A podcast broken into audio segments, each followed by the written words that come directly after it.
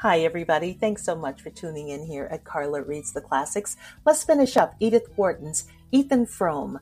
This is chapter 9, the conclusion. And again, thank you so much for listening here at Carla Reads the Classics.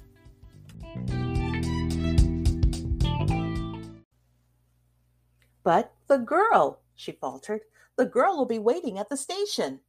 Well, let her wait. You'd have to if she didn't. Come. The note of authority in his voice seemed to subdue her, and when he had jumped from the sleigh, she let him help her out, saying only, with a vague feint of reluctance, But there isn't a sled around anywheres. Yes, there is, right over there under the spruces. He threw the bearskin over the sorrel, who stood passively by the roadside, hanging a meditative head. Then he caught Mattie's hand and drew her after him toward the sled. She seated herself obediently, and he took his place behind her, so close that her hair brushed his face. All right, Matt, he called out, as if the width of the road had been between them. She turned her head to say, It's dreadfully dark. Are you sure you can see? He laughed contemptuously. I could go down this coast with my eyes tied. And she laughed with him, as if she liked his audacity. Nevertheless, he sat still a moment, straining his eyes down the long hill, for it was the most confusing hour of the evening. The hour when the last clearness from the upper sky is merged with the rising night in a blur that disguises landmarks and falsifies distances. Now, he cried. The sled started with a bound, and they flew on through the dusk, gathering smoothness and speed as they went, with the hollow night opening out below them and the air singing like an organ. Mattie sat perfectly still, but as they reached the bend at the foot of the hill, where the big elm thrust out a big deadly elbow, he fancied that she shrank a little closer. Don't be scared, Matt, he cried exultantly as they spun safely past it and flew down the second slope. And when they reached the level ground beyond and the speed of the sled began to slacken, he heard her give a little laugh of glee. They sprang off and started to walk back up the hill. Ethan dragged the sled with one hand and passed the other through Mattie's arm. Were you scared I'd run into the elm? he asked with a boyish laugh. I told you I was never scared with you, she answered. The strange exultation of his mood had brought on one of his rare fits of boastfulness. It's a tricky place, though. The least swerve, and we'd never come up again. But I can measure distances to a hair's breadth. Always could. She murmured, I always say you've got the surest eye. Deep silence had fallen with the starless dusk, and they leaned on each other without speaking. But at every step of their climb, Ethan said to himself, It's the last time we'll ever walk together. They mounted slowly to the top of the hill. When they were abreast of the church, he stooped his head to ask her, Are you tired? And she answered, breathing quickly, It was splendid. With a pressure of his arm, he guided her towards the Norway spruces. I guess this sled must be Ned Hale's. Anyhow, I'll leave it where I found it. He drew the sled up to the Varnum gate and rested it against the fence. As he raised himself, he suddenly felt Mattie close to him among the shadows. Is this where Ned and Ruth kissed each other? She whispered breathlessly and flung her arms about him. Her lips, groping for his, swept over his face, and he held her fast in a rapture of surprise. Goodbye, goodbye, she stammered, and kissed him again. Oh, Matt, I can't let you go, broke from him in the same old cry. She freed herself from his hold, and he heard her sobbing. Oh, I can't go either, she wailed. Matt, what'll we do? What'll we do? They clung to each other's hands like children, and her body shook with desperate sobs. Through the stillness, they heard the church clock striking five. Oh, Ethan, it's time, she cried. He drew her back to him. Time for what? You don't suppose I'm going to leave you now? If I missed my train, where'd I go? Where are you going if you catch it? She stood silent, her hands lying cold and relaxed in his. What's the good of either of us going anywheres without the other one now? he said. She remained motionless as if she had not heard him. Then he snatched her hands from his, threw her arms about his neck, and pressed a sudden drenched cheek against his face. Ethan, Ethan, I want you to take me down again. Down where? The coast, right off, she panted, so that we'll never come up any more. Matt, what, what on earth do you mean? She put her lips close against his ear to say, right into the big elm. You said you could, so we'd never have to leave each other anymore. What are you talking of? You, you're crazy. I'm not crazy, but I will be if I leave you. Oh, Matt, Matt, he groaned. She tightened her fierce hold about his neck. Her face lay close to his face. Ethan, where will I go if I leave you?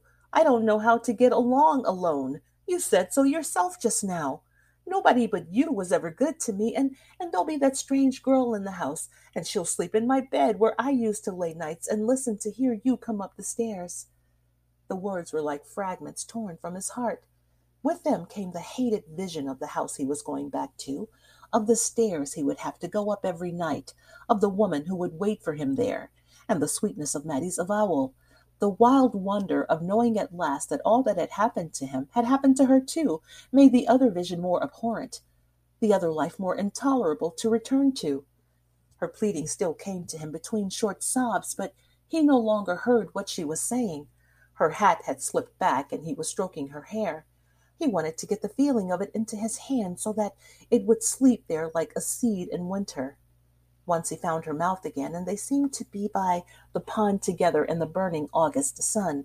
But his cheek touched hers, and it was cold and full of weeping, and he saw the road to the flats under the night and heard the whistle of the train up the line. The spruces swathed them in blackness and silence. They might have been in their coffins underground. He said to himself, Perhaps it'll feel like this, and then again, after that, I shan't feel a thing. Suddenly he heard the old sorrel whinny across the road and thought, He's wondering why he doesn't get his supper. Come, Mattie whispered, tugging at his hand. Her somber violence constrained him. She seemed the embodied instrument of fate. He pulled the sled out, blinking like a night bird as he passed from the shade of the spruces into the transparent dusk of the open. The slope, the slope below them was deserted. All Starkfield was at supper, and not a figure crossed the open space before the church. The sky, swollen with the clouds that announced a thaw, hung as low as before a summer storm. He strained his eyes through the dimness, and they seemed less keen, less capable than usual. He took his seat on the sled, and Mattie instantly placed herself in front of him. Her hat had fallen into the snow, and his lips were in her hair. He stretched out his legs, drove his heels into the road to keep the sled from slipping forward, and bent her head back between his hands. Then suddenly he sprang up again. Get up, he ordered her. It was the tone she'd always heeded, but she cowered down in her seat, repeated, repeating vehemently, No, no, no! Get up! Why? I want to sit in front. No, no, how can you steer in front? I don't have to. We'll follow the track. They, they spoke in smothered whispers as though the night were listening. Get up, get up, he urged her, but she kept on repeating, Why do you want to sit in front? Because I because I want to feel you holding me, he stammered and dragged her to her feet. The answer seemed to satisfy her, or else she yielded to the power of his voice. He bent down, feeling in the obscurity for the glassy slide worn by the preceding coasters, and placed the runners carefully between its edges. She waited while he seated himself with crossed legs in the front of the sled. Then she crouched quickly down at his back and clasped her arms about him. Her breath in his neck set him shuddering again, and he almost sprang from his seat. But in a flash he remembered the alternative. She was right.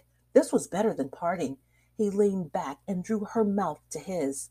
Just as they started, he heard the sorrels whinny again, and the familiar wistful call, and all the confused images it brought with it went with him down the first reach of the road.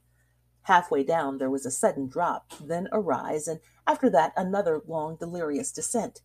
As they took wing for this, it seemed to him that they were flying indeed, flying far up into the cloudy night, with Starkfield immeasurably below them, falling away like a speck in space. Then the big elm shot up, shot up ahead, lying in wait for them at the bend of the road. And he said between his teeth, We can fetch it. I know we can fetch it. As they flew toward the tree, Mattie pressed her arms tighter, and her blood seemed to be in his veins. Once or twice the sled swerved a little under them. He slanted his body to keep it headed for the elm, repeating to himself again and again, I know we can fetch it. And little phrases she had spoken ran through his head and danced before him on the air. The big tree loomed bigger and closer, and as they bore down on, he thought, It's waiting for us. It seems to know. But suddenly his wife's face, with twisted, monstrous lineaments, thrust itself between him and his goal, and he made an instinctive movement to brush it aside. The sled swerved in response, but he righted it again, kept it straight, and drove down on the black projecting mass. There was a last instant when the air shot past him like millions of fiery wires, and then the elm. The sky was still thick, but looking straight up, he saw a single star and tried vaguely to reckon whether it were Sirius or or the effort tired him too much and he closed his heavy lids and thought that he would sleep. The stillness was so profound that he heard a little animal twittering somewhere nearby under the snow. It made a small, frightened cheep like a field mouse, and he wondered languidly if it were hurt. Then he understood that it must be in pain, pain so excruciating that he seemed mysteriously to feel it shooting through his own body. He tried in vain to roll over in the direction of the sound and stretched his left arm out across the snow. And now it was though he felt rather than he heard the twittering. It seemed to be under his palm, which rested on something soft and springy. The thought of the animal's suffering was intolerable to him, and he struggled to raise himself, and could not because a rock or some huge mass seemed to be lying on him. But he continued to finger about cautiously with his left hand, thinking he might get hold of the little creature and help it out. And all at once he knew that the soft thing he had touched was Mattie's hair, and that his hand was on her face. He dragged himself to his knees, the monstrous load on him moving with him as he moved, and his hand went over and over her face, and he felt that the twittering came from her lips. He got his face down close to hers, with his ear to her mouth, and in the darkness he saw her eyes open and heard her say his name. Oh, Matt, I, I thought we fetched it, he moaned, and far off, up the hill, he heard the sorrel whinny and thought, I ought to be getting him his feed. The querulous drone ceased as I entered Frome's kitchen, and the two women sitting there, I could not tell which had been the speaker. One of them, on my appearing, raised her tall, bony figure from her seat, not as if to welcome me, for she threw me no more than a brief glance of surprise, but simply to set about preparing the meal which Frome's absence had delayed. A slatternly calico wrapper hung from her shoulders, and the wisps of her thin gray hair were drawn away from a high forehead and fastened at the back by a broken comb. She had pale, opaque eyes which revealed nothing and reflected nothing, and her narrow lips were of the same sallow color as her face. The other woman was much smaller and slighter. She sat in an armchair near the stove, and when I came in, she turned her head quickly toward me without the least corresponding movement of her body. Her hair was as gray as her companion's, her face as bloodless and shriveled, but amber tinted, with swarthy shadows sharpening the nose and hollowing the temples. Under her shapeless dress, her body kept its limp immobility, and her dark eyes had the bright witch like stare that disease of the spine sometimes gives. Even for that part of the country, the kitchen was a poor looking place, with the exception of the dark eyed woman's chair, which looked like a soiled relic of luxury bought at a country auction. The furniture was of the roughest kind. Three course china plates and a broken nosed milk jug had been set on a greasy table scored with knife cuts, and a couple of straw bottomed chairs and a kitchen dresser of unpainted pine stood meagerlessly against the plaster walls. My, it's cold here. The fire must be out. Frome said, glancing about him apologet- apologetically as he followed me in. The tall woman who had moved away from us toward the dresser took no notice, but the other, from her cushioned niche, answered complainingly in a high, thin voice, It's only just been made up, it's only been made up this very minute. Zeena fell asleep and slept ever so long, and I thought I'd be frozen stiff before I could wake her up and get her to tend to it. I knew then that it was she who had been speaking when we entered. Her companion, who was just coming back to the table with the remains of a cold mince pie in a battered pie dish, set down her unappetizing burden without appearing to hear the accusation brought against her. Frome stood hesitatingly before her as she advanced. Then he looked at me and said, This is my wife, Miss Frome. After another interval, he added, turning toward the figure in the armchair, And this is Miss Mattie Silver. Mrs. Hale, tender soul, had pictured me as lost in the flats and buried under a snowdrift, and so lively was her satisfaction on seeing me safely restored to her the next morning that I felt my peril had caused me to advance several degrees in her favor. Great was her amazement, and that of old Mrs. Varnum, on learning that Ethan Frome's old horse had carried me to and from Corbury Junction through the worst blizzard of the winter. Greater still their surprise when they heard that this that his master had taken me in for the night. Beneath their wondering exclamations, I felt a secret curiosity to know what impressions I had received from my night in the Frome household, and divined that the best way of breaking down their reserve was to let them try to penetrate mine. I therefore confined myself to saying, in a matter of fact tone, that I had been received with great kindness, and that Frome had made a bed for me in a room on the ground floor, which seemed in happier days to have been fitted up as a kind of writing room or study. Well, Mrs. Hale mused, in such a storm, I suppose he felt he couldn't do less than take you in. But I guess it went hard with Ethan. I don't believe, but what I don't believe, but what you're the only stranger has set foot in that house over twenty years. He's that proud. He don't even like his oldest friends to go there, and I don't know any, and I don't know as any that do any more, except myself and the doctor. You still go there, Mrs. Hale? I ventured. I used to go a good deal after the accident, when I first married, but after a while I got to think it made him feel worse to see us. And then one thing and another came, and my own troubles. But I generally make out to drive over there around about New Year's and once in the summer. Only I always try to pick a day when Ethan's off somewheres. It's bad enough to see the two women sitting there, but his face, when he looks round that bare place, just kills me. You see, I can look back and call it up in his mother's day, before their troubles. Old Mrs. Varnum by this time had gone up to bed, and her daughter and I were sitting alone after supper in the austere seclusion of the horsehair parlor. Mrs. Hale glanced at me tentatively, as though trying to see how much footing my conjectures gave her, and I guessed that if she had kept silent till now, it was because she had been waiting, through all the years, for someone who should see what she alone had seen.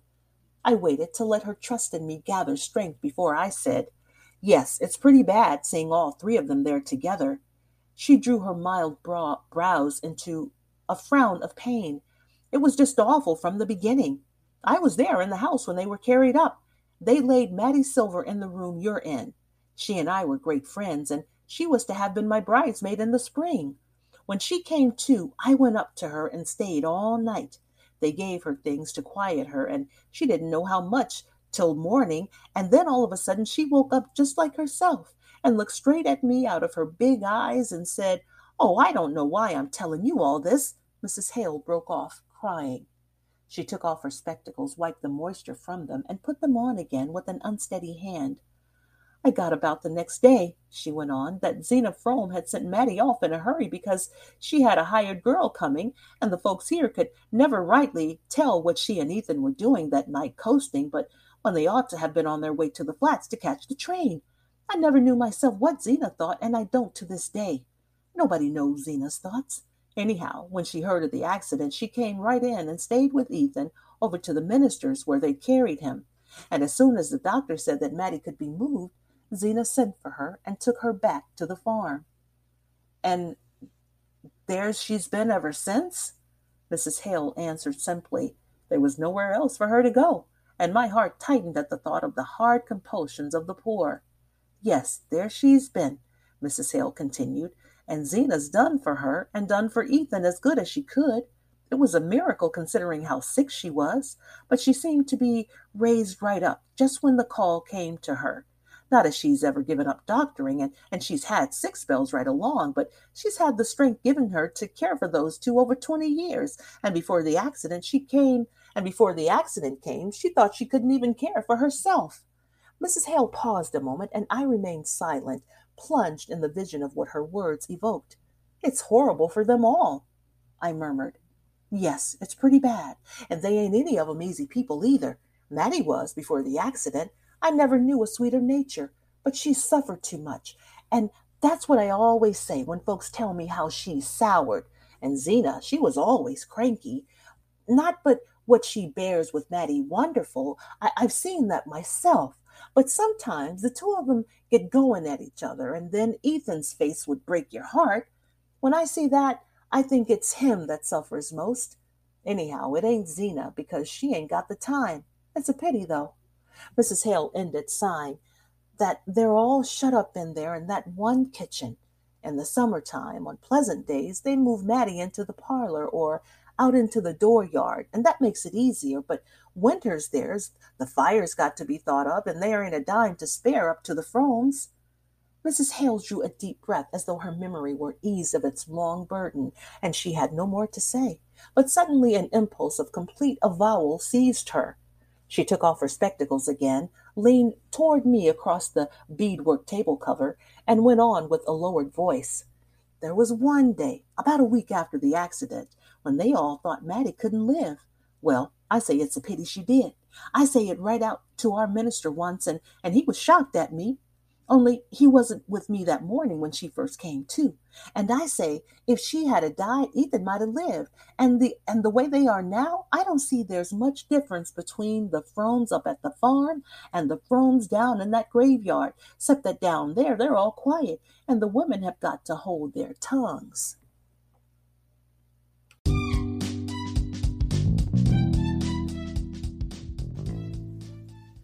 And that, my friends, is the conclusion of Edith Wharton's Ethan Frome.